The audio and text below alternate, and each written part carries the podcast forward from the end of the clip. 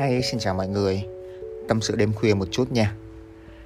Có bao giờ các bạn rơi vào một cái trường hợp ấy Đó là khi mà các bạn đăng một cái điều gì đó lên trên mạng xã hội Và nếu mà mọi người vào trong đó mọi người comment, mọi người like Mọi người hưởng ứng, mọi người thả tim Thì các bạn sẽ cảm thấy rất là vui Và cảm thấy rất là hào hứng.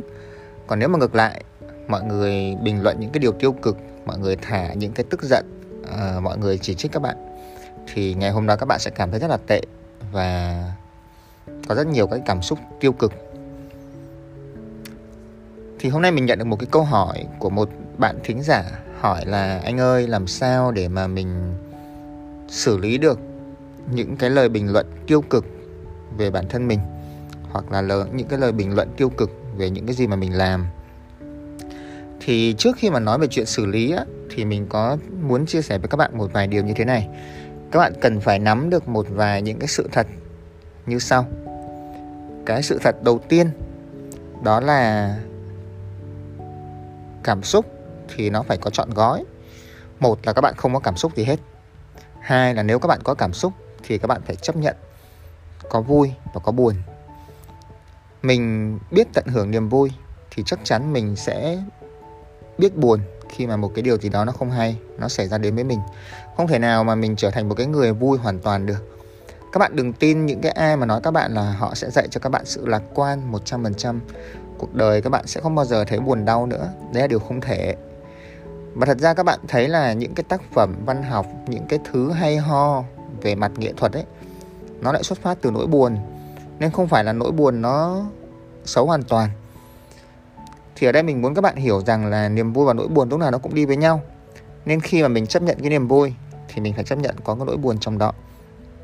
Còn nếu mình muốn bình tâm hơn với những cái biến cố, những cái nỗi buồn nó xuất hiện, thì mình phải chấp nhận rằng mình phải nhìn cái niềm vui như là cái sự nhất thời.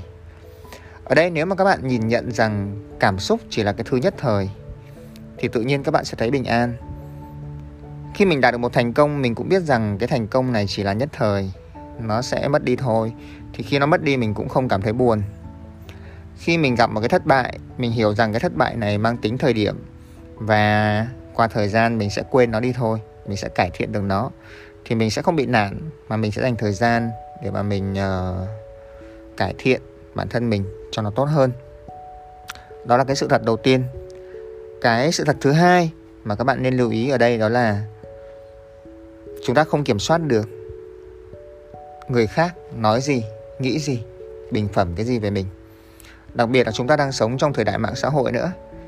Ai cũng có thể tạo một cái nick ảo và đằng sau một cái nick chẳng rõ mặt chẳng rõ tên hoàn toàn có thể nói bất kỳ điều gì về các bạn. Chúng ta không thể nào kiểm soát được điều đó. Thứ mà duy nhất chúng ta có thể kiểm soát được là cách chúng ta phản ứng lại như thế nào với lại những cái điều đó.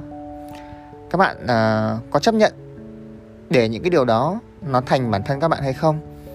Hay là các bạn nhìn và các bạn sẽ cười xòa giống như mình thôi. Ví dụ như là khi mình làm tiktok chẳng hạn, thì khi mà mình chia sẻ cv thì cũng sẽ có những thành phần vào comment rất là kiểu mình soi mói thế, hoặc là làm nội dung gì mà dở thế. Nhưng vấn đề đó là những cái người mà mình không quan tâm và đó là những cái người mình không có phục vụ. Đó là những cái người mà cái thứ mình đang làm nó không có hướng đến. Thì đây là một cái điều thứ ba mà mình muốn nhắn nhủ trong cái số podcast này khi một người nhận xét về các bạn và, hoặc là về những gì các bạn làm, và các bạn thực sự các bạn để ý đến cái lời nhận xét đó, thì đã mất công để ý rồi thì mình để ý sâu hơn một chút. Người đó họ có chuyên môn gì về cái lời nhận xét này? Họ có chuyên môn trong lĩnh vực này hay không? Họ có kiến thức trong lĩnh vực này hay không? Họ đã hiểu cái thứ mình làm ra đúng với mục đích của mình hay chưa?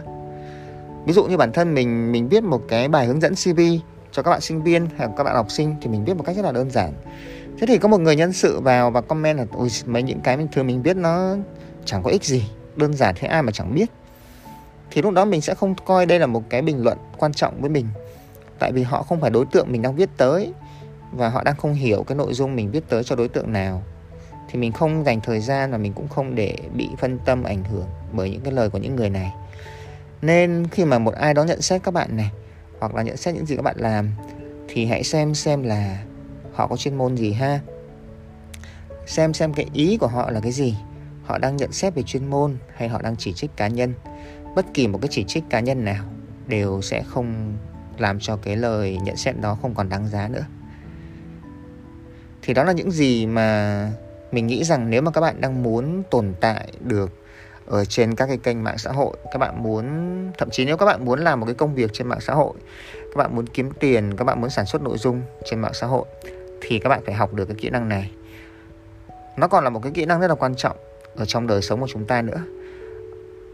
Hãy nhớ rằng là chúng ta không thể nào kiểm soát được những gì người khác sẽ làm, những gì người khác sẽ nói, nhưng chúng ta có thể kiểm soát được cách mà chúng ta phản ứng với những điều đó và hãy nhớ một điều khác, đó là hãy xem những cái cảm xúc vui, buồn, nó đều thú vị như nhau. Hãy tò mò về nó. Hãy dành cái sự trân trọng, yêu thương cho những cái cảm xúc đó. Thì tự nhiên bạn sẽ giải quyết được cái việc mà người khác chỉ trích mình. Một bài tâm sự đêm khuya như vậy thôi. Cảm ơn mọi người đã đón nghe tuấn anh podcast và hẹn gặp lại các bạn vào ngày mai nha.